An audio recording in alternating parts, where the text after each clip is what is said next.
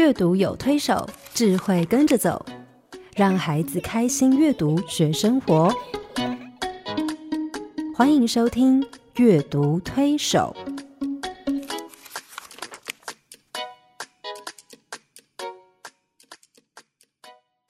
啊，听众朋友，大家好，我是刘青燕，欢迎您加入阅读推手的行列。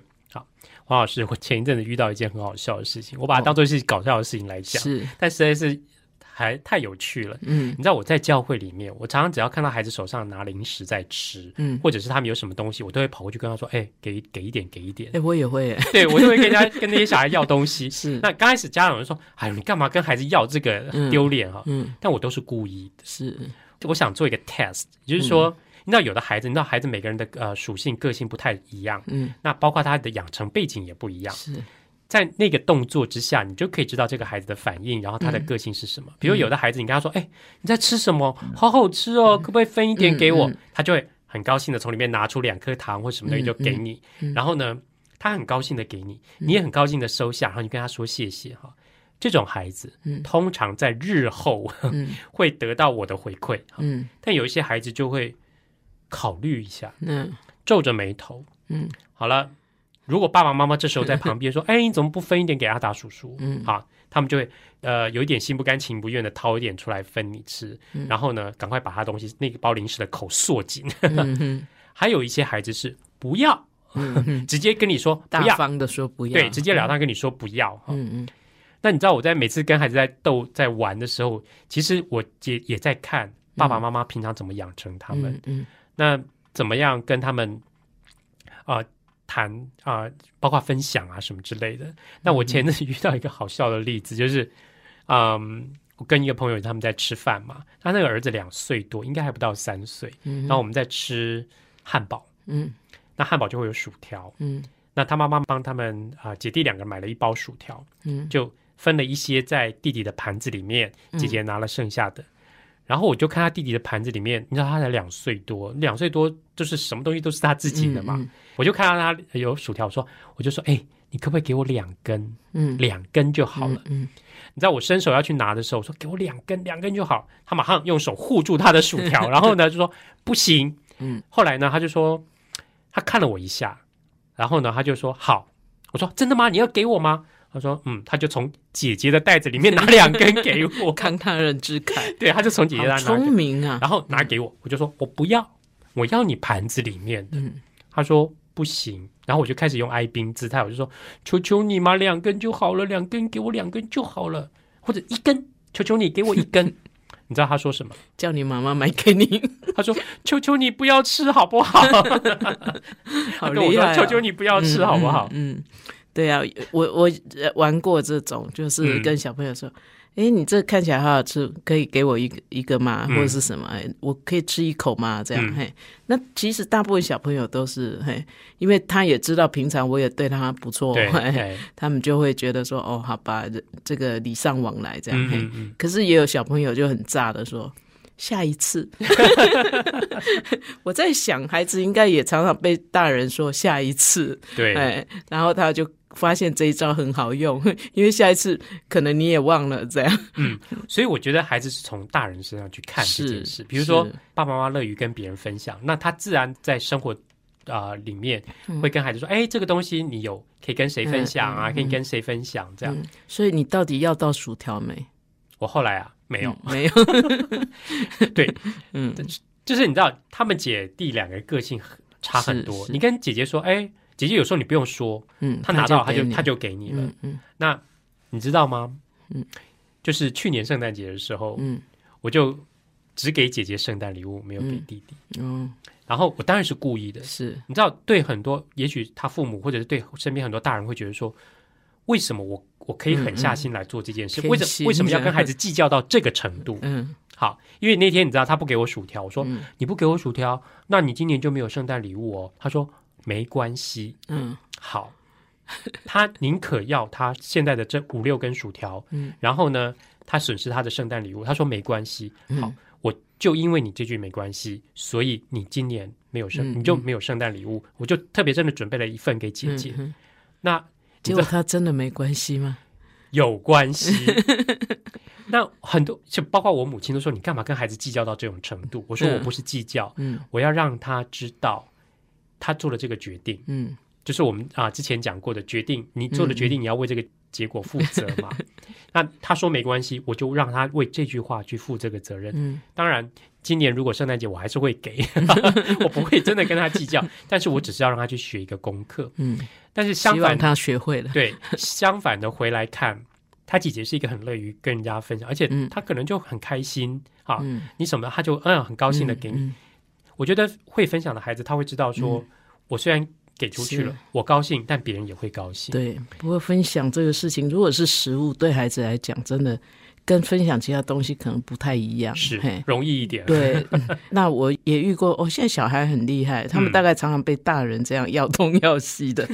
有一个小孩就跟我说：“可是糖果对你不好，会蛀牙、会注意啊，会怎样、哎，会怎样、哎，会好像为我好而不分享一样嗯哈、不过我我想，其实分享对孩子来讲，应该是一种啊、呃在他成长过程中，几乎天天都会遇到的，是都有机会的。嗯然后从很小的时候，别人一定是比较分享给他嘛，他比较是我们说施比受更有福，嗯 他常常是接受的那一个。嗯可是什么时候开始哈？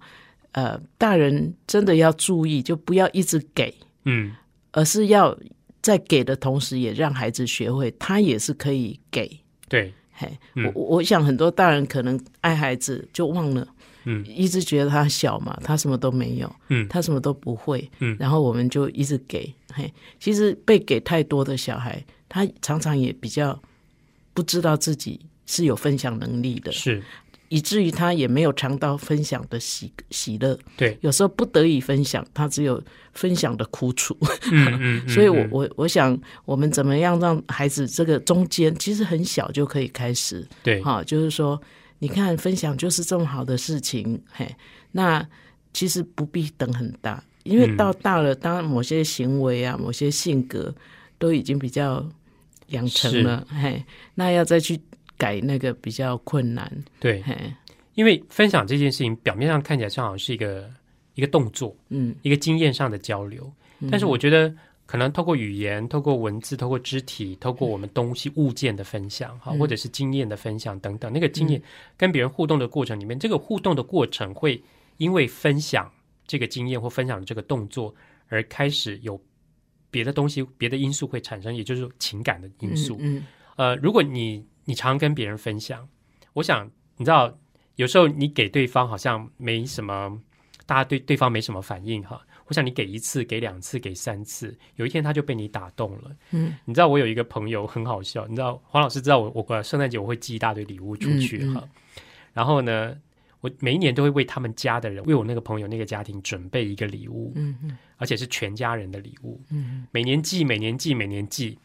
你知道他今年收到礼物的时候回了我一封 email，他说：“嗯我老公说，你们还好意思收啊？你们收了阿阿达叔叔十年的圣诞礼物了，你们居然都没有回送任何一个礼物。嗯哼，”然后呢，他就说他真的彻底的认罪悔改，他觉得他们他一定要今年要送我一个礼物。我就说，我其实送我也不是为了这个目的，嗯嗯，我只是跟你分享哈是，是，分享书啊，分享我做的饼干啊是什么之类的。然后呢，提醒我什么嘛？没有没有没有没有，结果你知道我今年收到一个什么好可怕的圣诞礼物，吓了我一跳。可怕，不是、嗯。对我来说是一个很惊吓的圣诞礼物，嗯，是一个刻了我名字在上面的 iPad Air。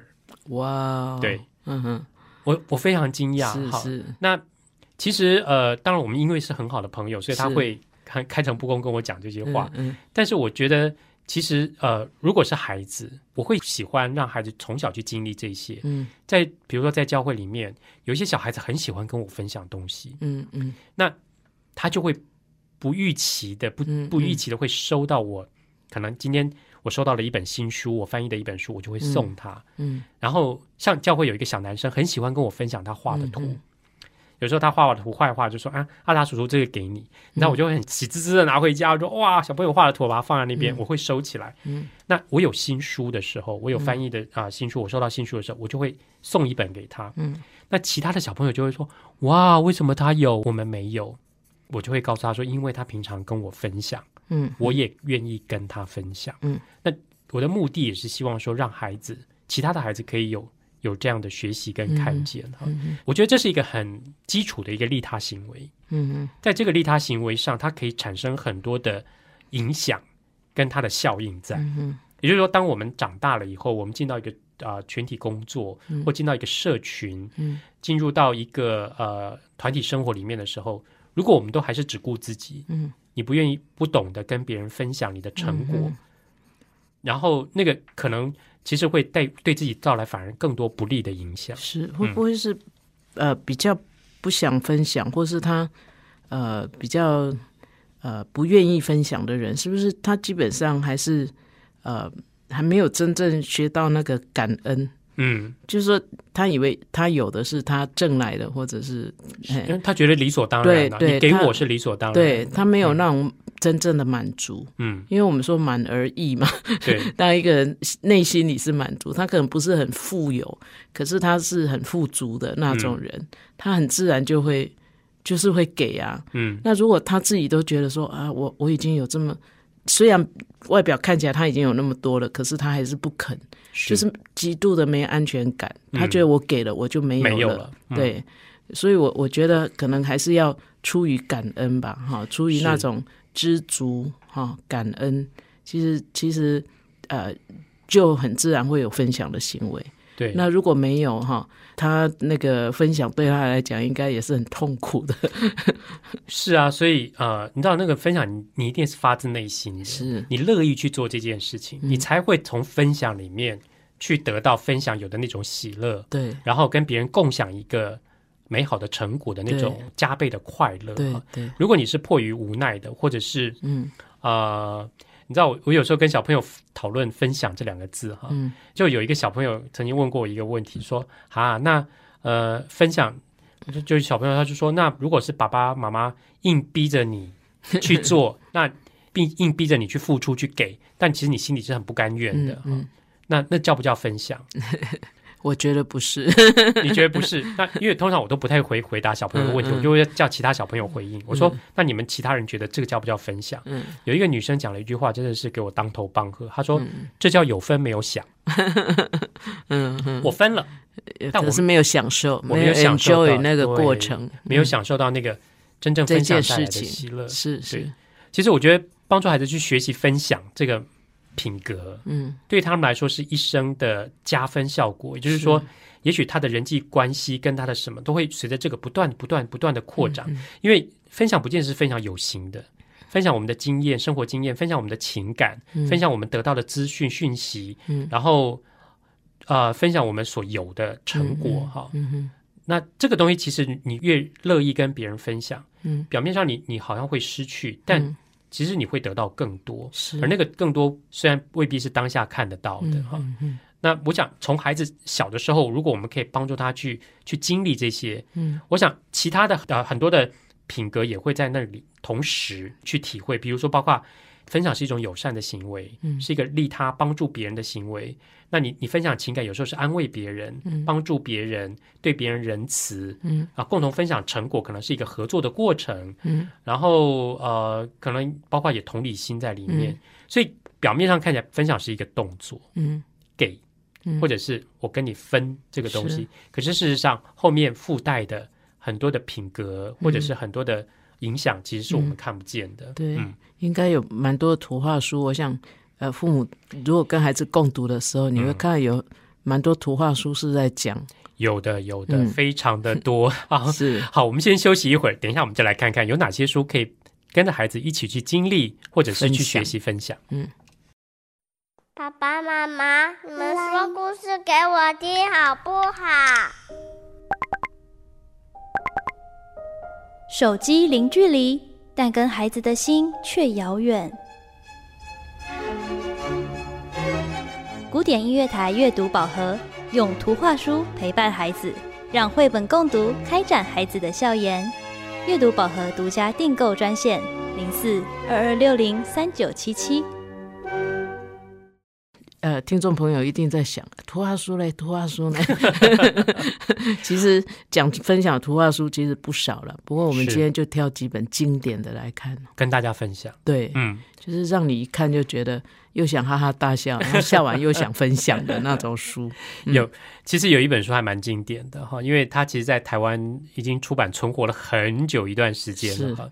那虽然它换过不同出版社，我想换了不同出版社，它依然能活哈。嗯那表示这本书真的很经典。嗯这本书是小鲁出版社出版的，叫《鲁拉鲁先生的庭院》。嗯，光听那个书名“鲁拉鲁 是”，小朋友就开始唱起洗澡歌了。你家嗯如果刚好有一本叫鲁拉鲁先生的草地，对也是这一本，哎，哎是同样一以前的出版社的是同样一本书，那它是以前出版社出版的哈。是那这本书呢，在讲鲁拉鲁先生，他有一个很大很大的庭院，嗯庭院上那个草地绿油油的。嗯那为什么会这样呢？是因为他每天非常细心的在整理庭院，嗯然后呢，呃，除草啊、浇水啊等等。嗯要做很多辛苦的事但鲁。拉鲁先生有一个毛病，就是嗯有任何人想要进到这个院子，他都会想办法拿出他的弹弓，嗯。把他们全部赶走。嗯。你知道画面上其实出现很多动物，包括狗啊、猫啊、嗯。蜥蜴啊、老鼠啊，都想进到他这个，鸟他对打，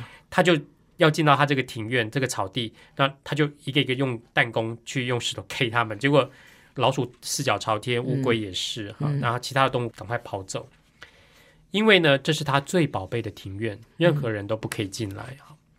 有一天早上，鲁拉鲁先生到庭院的时候，吓了一大跳。嗯，你知道前面几张图很有趣，嗯，鲁拉鲁先生脸上都戴着什么？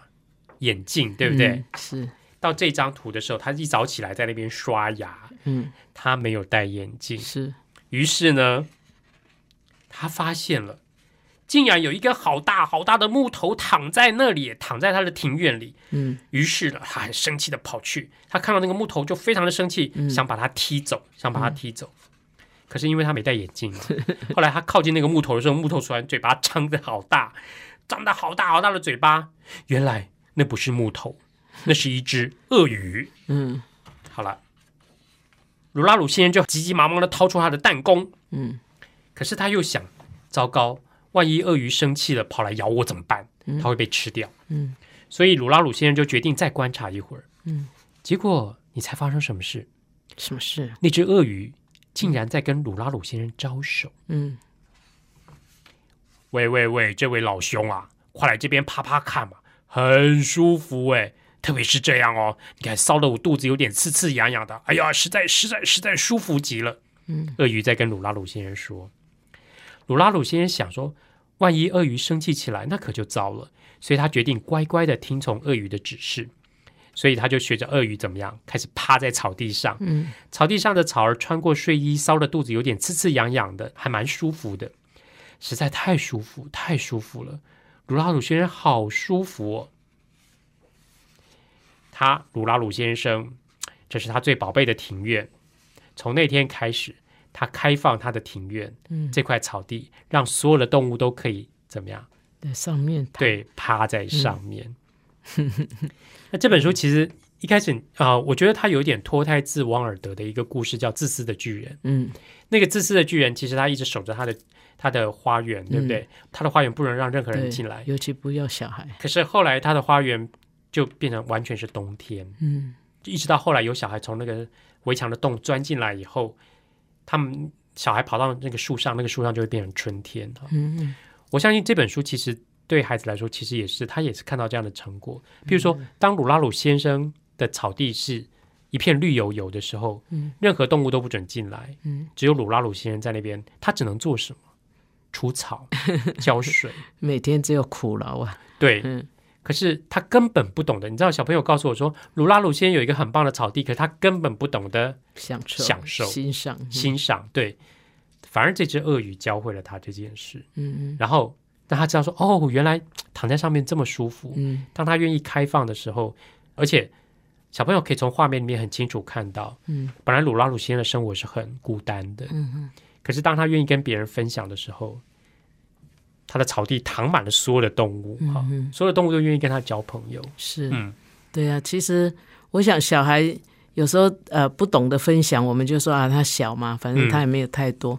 可是这是一个习惯呐。是，当一不小孩我没有学会分享，他慢慢长大，他也是不会。嗯，那到老了就会变孤单老狼，就会没有朋友，因为你就很没有安全感。是，然后如果别人对你好，你可能你变成你也不能够欣赏别人的分享。别人对你好，他可能觉得说哇。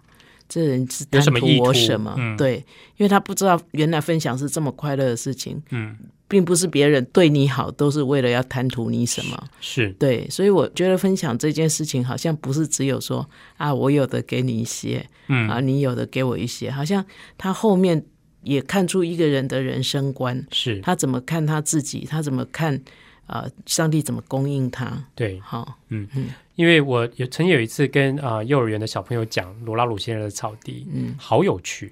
讲完我就跟他们聊分享，我就我就问他们说：“那你们什么东西愿意跟别人分享？”嗯，有的小朋友就说：“呃，蜡笔可以啊，嗯，哈，糖果可以呀，然后或者是玩具可以啊，哈。”那我就问他们说：“那什么是什么东西？你们是觉得不能跟别人分享？”嗯，你知道有一个小朋友说什么？他鼻子挖一挖，说鼻屎。他说鼻屎不可以跟别人分享。我说对，这个东西最好不要跟别人分享。我说还有没有什么东西你不愿意跟别人分享？有个小朋友说，呃，零用钱，嗯，他的钱不能跟别人分享。还有他最喜欢的帽子不能跟别人分享。但是那天呢，有一个小女孩的回应真的是让我吓了一跳。我就问他们说，那什么东西不能跟别人分享？他想了一下，他说妈妈。嗯，哎。我一听很有道理啊，妈妈怎么可以跟别人分享啊？但是我马上反应了一下，我想说，哎，啊，你怎么只说妈妈？嗯，所以我就好奇的问他说：“那爸爸呢？”他很认真的思考了几秒钟，告诉我说：“爸爸可以。”我想说完了 啊，难怪很多爸爸在外面搞小三，就是你知道，其实你可以。可以想见，是他们之间的亲子关系。也许妈妈跟他是非常亲近的，对，妈妈什么东西都会跟他一起共享。是，可是爸爸可能不常在家，或者是很忙，没有花足够的时间陪伴他，所以以至于他觉得爸爸有没有，反正本来也是别人的，有没有好像都无所谓。是是，所以其实呃，孩子的脑袋里面很清楚的知道。他有些东西是可以分享，有些东西是不能分享。那分享的结果是什么？嗯，那我想在这本书里面，这个作者呈现的很清楚。我想，呃，很多图画书的创作者让孩子看到的其实就是这一点。嗯嗯，特别是在分享这个议题上，他总会有出现一个角色是孤单的。是。然后呢，当他开始分享以后呢，日子就改变了。对，就改变，太阳就出来了。对，就变得很不一样。然后他他会变得日子变得越来越丰富，而且他身边的朋友会越来越多。是。分享其实可以。我觉得这些创作者在让孩子啊看见或明白一件事情是分享是可以啊化解孤单的，对，因为分享会让你带来很多的朋友。嗯嗯。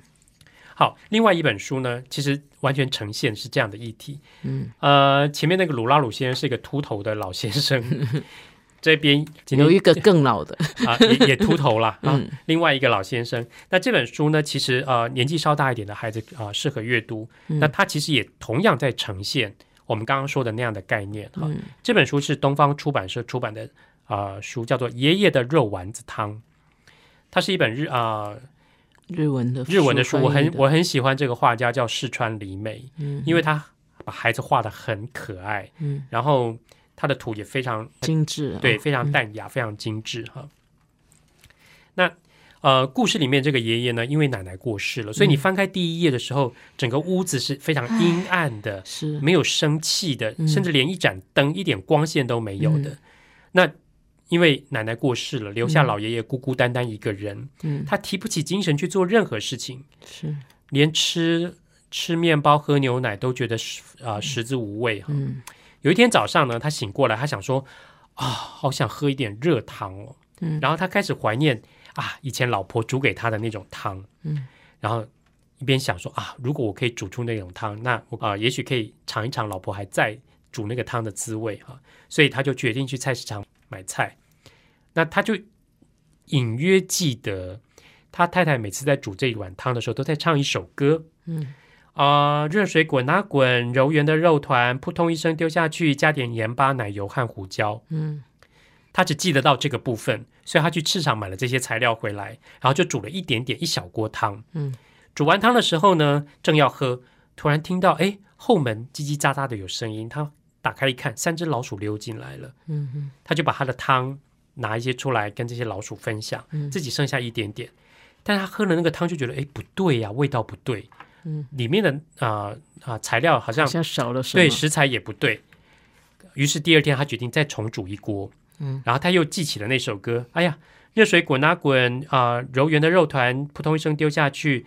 啊、小马铃薯削好皮，扑通一声丢下去，然后再加点盐巴、奶油和胡椒。哎，嗯这次多了一个马铃薯。嗯于是他又煮了一锅汤。嗯煮完那个汤以后呢，正要喝的时候，老鼠来了，还带了他的朋友猫，所以这次有四个朋友来了。于是老爷爷就只好再把那个呃汤分给他们喝，他自己留下一点点，喝完以后就觉得还是不对。嗯，还是少一味。所以读者其实从这个时候，你可以抓得到这个故事的节奏跟步调了。你知道，这个老爷爷回想那首歌，会回想起越来越多内容，然后加的汤的东西也会越来越多。而在画面上，你会看到本来一个了无声息、非常阴暗的房间，现在变得越来越越来越明亮。嗯所以第二天，老爷爷又就拿下第三个锅子，这个锅子又比先前的再大一点。然后呢，又回想起那个老奶奶唱的歌：嗯热水滚啊滚，揉圆的肉丸子扑通一声丢下去，小马铃薯削好皮，扑通一声丢下去，小洋葱扑通一声丢下去，然后加点盐巴、奶油和胡椒。现在又多了洋葱。嗯好了，这锅汤煮好以后呢，他要喝的时候，这会儿不只是三只老鼠、一只猫，再加上一只狗狗，嗯可是汤还是不对，于是 隔天他又准备了更大的锅子，又去菜市场买堆菜叠。上去了。这次呢，他又想起了红萝卜，嗯于是又加上去了。那煮好了一锅汤之后呢，这锅汤已经蛮大一锅了。嗯这个时候他听到后面有敲门声，他想啊，大概老鼠跟猫和狗又来了，嗯就开了门，哎，发现不是哦，这次又多了一个小朋友。嗯他就说啊，欢迎你们一起来喝汤哦，我今天煮了很大一锅。没想到这个小朋友撇头一呼，就是在这边嗯嗯，登高一呼，就说：“哎、快来来，哦快！来快来，你们其他人不用躲了，通通来吧。”结果一下咚咚咚咚咚跑进十个孩子，一屋子。一屋子的小孩跟狗啊、猫啊、老鼠在那边，就大家都很高兴的喝了那锅汤。嗯喝了那锅汤，发现以后，后来老爷爷把剩下的汤放到盘子里面喝掉，他发现呀，就是就是这个味 就是这个滋味，嗯他真的煮出了老奶奶的那个味道了。嗯哼然后他很高兴的说：“哈，就这么办，明天我要用全部的锅子来煮汤。嗯，然后呢，因为他可以预期明天会有更多更多的嗯。客人造访。你知道我看这个故事，我想到另外一个经典故事，嗯，石头汤。是啊，对对石对，头汤是其实是讲三个呃又累又呃疲倦的这个军人，是。哎他们到了一个镇上，然后呃跟人家要东西吃，大家都说大家都不没没有。嗯。对，那结果他就洗了石头煮了一锅汤，是然后呃就是大家也是一样一样，就像老爷爷这样。其实要加这个加这个加这个汤会更好喝。他们加的东西好像差不多。对，就煮了那一大锅汤，后来虽然啊汤底是石头，对 但是后来料很多。对，大家都吃的很开心，这样是，嗯其实它其实呈现的就是一个分享。我想嗯这一类的故事，你可以看到这个脉络，也就是说，一开始会有个主人翁，他很孤单，嗯但是呢，接下来因为他的分享，让他的生活变得不一样。我觉得赤川里美这本书里面把图画的非常的精彩。嗯一开始那个整个屋子的阴暗、沉闷、嗯了无声息，到后来灯一盏一盏被点亮了，嗯，然后人越来越多，嗯。然后光线越来越明亮，对，老先生的心情也变得越来越好。。我想日本也是个老人国哦，是，可能在日本那种独居老人，嗯，应该那个现象也蛮普遍的。是。所以其实他这本书不只呈现一个老人丧偶的状态，嗯，他同时也让小朋友看到说，当你愿意跟别人分享你所有的是，虽然刚开始只是一小锅汤，一点点，嗯，嗯，嗯但是会越来越多，越来越多，越来越多，嗯然后你得到的朋友会越来越多，你的。生活、你的心情也会有一些嗯嗯改善。可是其实你说一开始他没有这些时刻的时候，嗯，他一个人就算材料都弄弄进去，还是不好喝啊。对，因为本来东西就是越多人越好吃，不是吗？？对，嗯，你知道，就像他在唱他太太唱唱唱唱唱的那首那个、嗯食谱歌那个食谱歌的时候，他想到的东西也越来越多，越来越多。嗯那因为这些东西增加了，那其实包括他分享的东西也也多了，对，然后啊、呃分享的对象也多了。是，其实你知道，就从一开始他垂头丧气，对所有东西食之无味，到后来他脸上绽放的笑容，跟那个对呃事情、对煮汤这件事情、对人生的那个积极态度的展现，，其实都是因为从分享来的。嗯。我青燕，你讲这个故事，我弄得我好想回去煮汤。其实哎，煮大锅一点，分一点给我。那也是我常常的做法，就是反正冰箱有什么就丢什么进去，这样。可是我觉得最主要是动力。嗯，今天你有家人，你有你你爱的人，你就会有动力想去做。那嗯那个刚刚那个老爷爷，他一开始就是孤单一人，是他就随便呐、哈、嗯他们附近可能也没有 Seven 啊 什么这是便利商店，所以只好自己煮一小锅。嗯那幸好呃这些动物啊、慢慢加入，然后后来一群小朋友。让他就忽然觉得，呃，煮汤这件事情有不同的意义，是不是为了果腹而已。是对，那我觉得分享也是，就是有时候我们呃，因为我们呃生活在这个世界上，我们需要一些东西，可是当那些东西只是为了生活而已，嗯其实让我们生活没什么动力。对。可，是当我们有了我们爱的人，嗯。那我们就会一直想说，哎，再做一点什么，再做一点什么。我看到很多父母都是这样，哎，嗯。当他孩子这个呃在换牙不能吃什么，他就会想尽办法去弄好吃，可是又呃 可以给缺牙的人吃的东西。嗯他们会想尽办法去做哈。是那所以分享本身其实不是只有图利利他，其对实其实到最后还是会利利己己的。所以嗯父母这这可能在这方面真的可以多多教导。是我们教会有个妈妈很可爱，嗯，你千万千万千万不能跟他说，嗯。哇，你煮的这个东西好好吃，你以后一个月都要吃那个 他会不停的做好送来你们家。哦。那没但是嗯。呃，她是一个非常乐天、非常嗯。快乐的一个妈妈，嗯一个单亲妈妈。那嗯你只要跟她说你炒的米粉好好吃，或者你卤了牛肉好好吃，哇，你就她就会一直送来，哦然后一直送来，嗯。而且她不止送，她送好多家。是。其实你看她的生活，她一点都不孤单，是。而且她到哪里去，呃，到哪个家庭去，好像那个家庭就是他的家一样。是是。来去进出自由，他来我们家也是啊，嗯。沙发坐着，然后呢，哎，我们要什么东西吃，他就开始动手了。是。那我觉得，因为他乐于跟别人分享，是。别人也乐于跟他分享，我觉得这是。是一种互相的关嗯系。嗯嗯。对，就不会孤单，对。然后会有很多朋友，你的生活会充满很多色彩，这样。对，嗯。所以我其实我为什么回过头来讲说，我为什么在遇到很多小孩，看他们在吃东西或者是什么，我都会故意跑去闹一下，说：“ 哎，分一点好不好？怎么样？”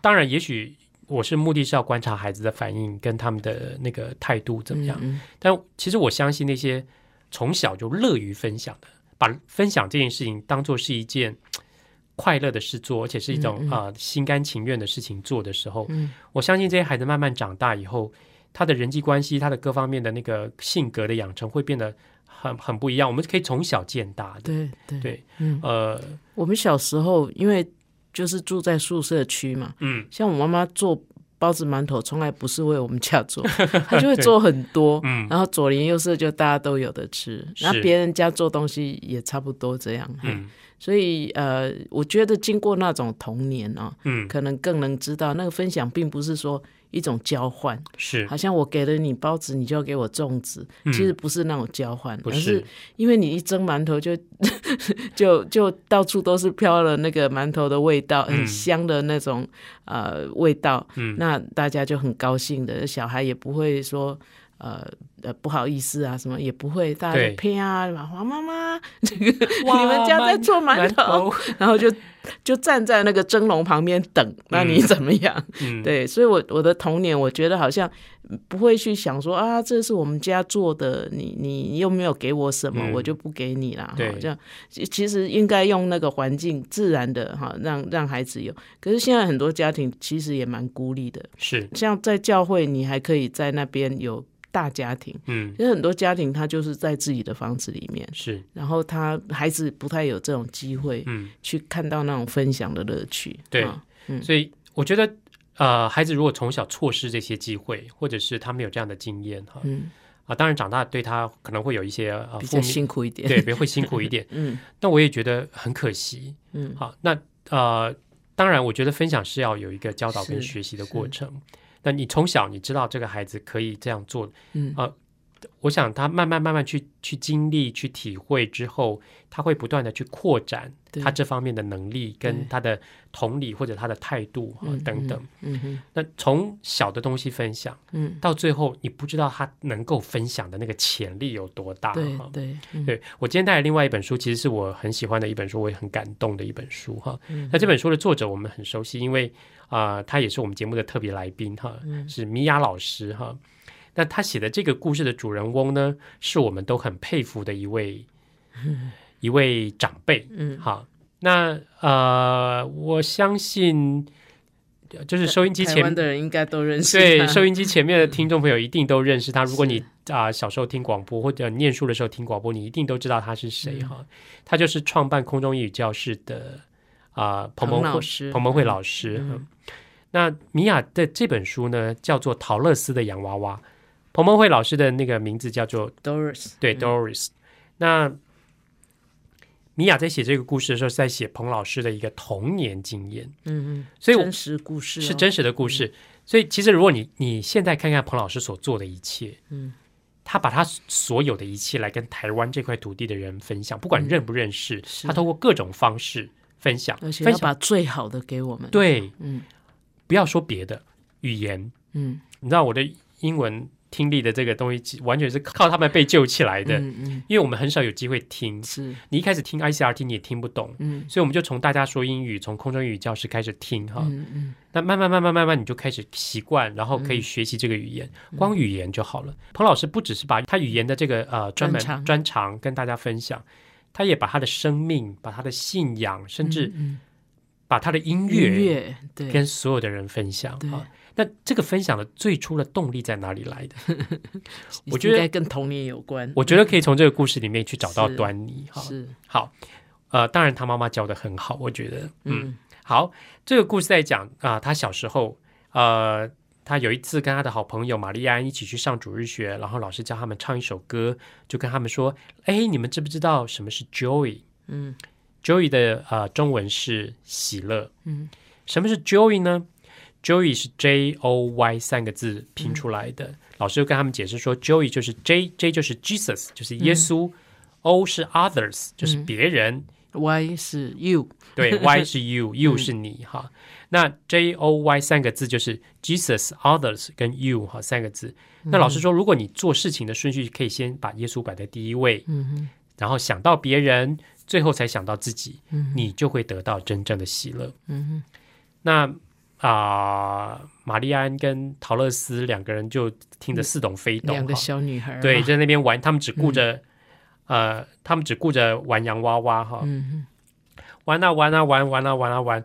那圣诞节快到了，老师就问他们说：“哎，你们想要送什么礼物给耶稣呢？”陶乐斯就说：“嗯，他只有这个旧娃娃，他想把这个旧娃娃送给耶稣，可是他说耶稣又不是女的，那我他会要这个洋娃娃吗？”嗯，好。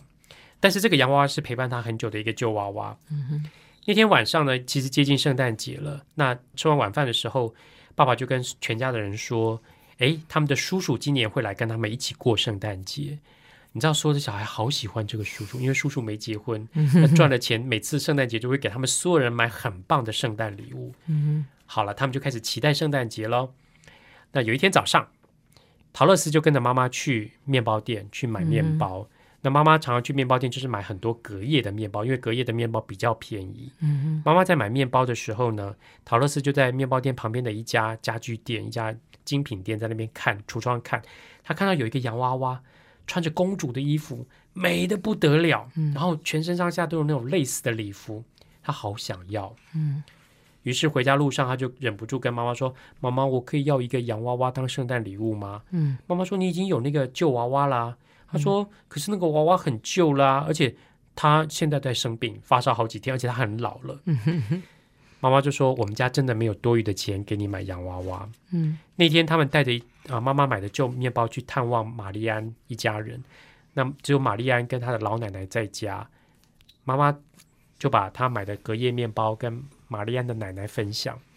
玛丽安的奶奶说：“哇，你真是天使，你每次都带来面带面包来给我们啊。那陶乐斯就跟啊、玛丽安一起玩露西，玩那个小洋娃娃，玩的很高兴。好，那天回到家的时候呢，要睡觉前，陶乐斯又问了妈妈一次，他说：“我真的不能够有那个洋娃娃吗？”妈妈说：“对，我们家真的真的没有钱可以多买洋娃娃。”然后陶乐斯就说：“可是你就有钱可以买买面包给玛丽安他们家的人。”嗯妈妈说：“那不一样，嗯他们家很穷，嗯。需要这些面包，而且隔夜的面包其实很便宜，我们也能给的只有这些而已。嗯。好了，圣诞节的前一天，嗯。陶乐斯又跟着妈妈一起去面包店买面包。妈妈去买面包了以后呢，陶呃 陶乐斯又在隔壁的那个精品店、那个家具店的橱窗前，那看啊看啊看，他一直在找那个洋娃娃，可是赫然发现那个洋娃娃不见见了，真完了，是他非常非常的失望，他想谁买走啦？对他非常非常的嗯失望。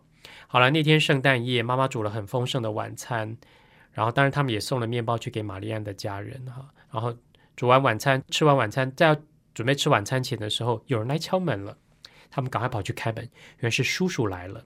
叔叔真的带了好多礼物，每个人都有。其他的小孩拿到礼物都很开心，只有陶乐斯一个人坐在椅子上生闷气。嗯叔叔就说：“陶乐斯，你是不想要我的圣诞礼物了吗？你为什么这么不开心？”嗯叔叔就把他手中的圣诞礼物交给陶乐斯。陶乐斯把它打开来以后，发现 哇，天哪，原来是你，是原来那个娃娃被叔叔买走了。嗯然后这就是他梦寐以求的娃娃。于是他那天就有两个娃娃。然后呢，圣诞节当天他就跑去找玛丽安，就把两个娃娃就跟他一起玩，玩的很开心。两个女孩玩两个对，玩两个洋娃娃。可是那天晚上呢，妈妈就跟呃陶乐斯说晚安的时候，就问陶乐斯说：“哎，玛丽安没有洋娃娃，可是你有两个耶，你要不要送一个给玛丽安，让她可以跟你一样快乐嗯？”那陶乐斯说：“好啊，那我把旧的那个娃娃给她好了。”可是妈妈说：“我们送东西给别人，就好像是送礼物给耶稣一样。如果主耶稣在这里，你会把旧旧的娃娃送给他吗？还是会把你的那个新的娃娃娃娃给他？”他很挣扎，非常非常的挣扎。嗯他很生气，说：“他说，可是这是叔叔送我的礼物。”妈妈跟他说：“我不会勉强你，这件事情你必须自己做决定。”嗯第二天早上，呃，陶乐斯看见玛丽安跟她的奶奶从他们家屋子前面的人行道走过去，然后那个身影看起来有一点，有点、孤一老一小，对一老一小，有一点啊、有一点悲凉、单孤单、悲凉哈。那那个时候，他看着觉得啊，心里揪了一下，于是他抱起两个洋娃娃，穿了外套就冲出去了。然后冲出去以后呢，就追上玛丽安，跟玛丽安说：“玛丽安，玛丽安，我有圣诞礼物给你。”他把他新的洋娃娃送给了玛丽安。嗯玛丽安说：“你真的要把这个娃娃给我吗？”陶乐斯说：“对。”然后玛丽安说：“这是我收过最棒最棒的礼物。”嗯嗯这个时候呢，陶乐斯看见玛丽安满足的表情，他有一种很奇妙的感觉从胸口扩散开来，嗯嗯仿佛有柔软的花朵，终于骄傲又喜悦的从雪地里探出头来。嗯嗯回到家以后，妈妈跟陶乐斯说：“你是妈妈眼中，一定也是主耶稣眼中最棒、最美丽的洋娃娃。嗯嗯”我觉得，呃，彭彭慧女士自己说这件事情对她来说有很大的影响，嗯，这个这个大洋娃娃后来就来到台湾，是因为她分享了这个娃娃 嗯，给她的朋友，她学会了什么叫做 joy，是，嗯。但是啊、呃这个故事真正的呃实情是、啊、真相是，那个并不是他的好朋友，只是一个邻居。嗯嗯啊、一个孤单的孩子。嗯。那陶乐斯就是把自己的这个洋娃娃分送给一个跟自己不是没有很深厚感情，不是一个好朋友的邻居。嗯但是因为这个分享，让他知道说我给予是一件快乐的事，嗯，是真正的喜乐。是，嗯对啊，我我觉得你这个补充蛮好，因为我想米娅为了让孩子更容易呃进入这个故事的状况，所以他把玛丽安跟这个呃 Doris 是是好朋友，因为对孩子来讲，这个好像比较容易分享，合情一嗯点，对。是，可是今天如果呃我们只会对跟我们好的人嗯，去分享，我想彭梦会也不会是今天的彭门会，是。嘿，所以他来到台湾的时候是跟一群陌生的人，他完全没有血缘关系，异类的。是。完全不同种族，然后话不通哈、嗯甚至可能当时也没有很友善的对待他，是。哎，那可是他就是分享哈、对他把他一辈子的时间、生命，把他的人生都贡献在这块土地上，然后跟我们所有的人分享。对，对，所以我觉得这个分享从一个小举动开始。嗯哼，我觉得米娅在故事最后写的很好，就是说，Doris 陶乐斯在看见玛丽安脸上的满足的表情的时候，心里面有一种感觉慢慢慢慢扩散开来。嗯我觉得分享也许从一个小的举动开始，嗯我相信这个小的举动就会开始产生扩散的效应，嗯哼，终究有一天会在孩子的生命里面开出漂亮的花朵出来。是，嗯，好，我们今天就到这里告一个段落，接下来听听看黄老师有什么小叮咛。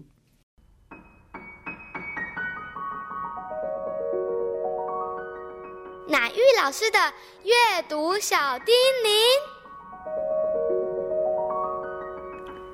各位朋友，我们今天谈分享啊，因为分享是呃一个很重要的，对孩子来讲，从一个自我中心慢慢长大，他怎么样啊、能够呃在他所能的范围内，对他周围的人可以有分享的这个行为。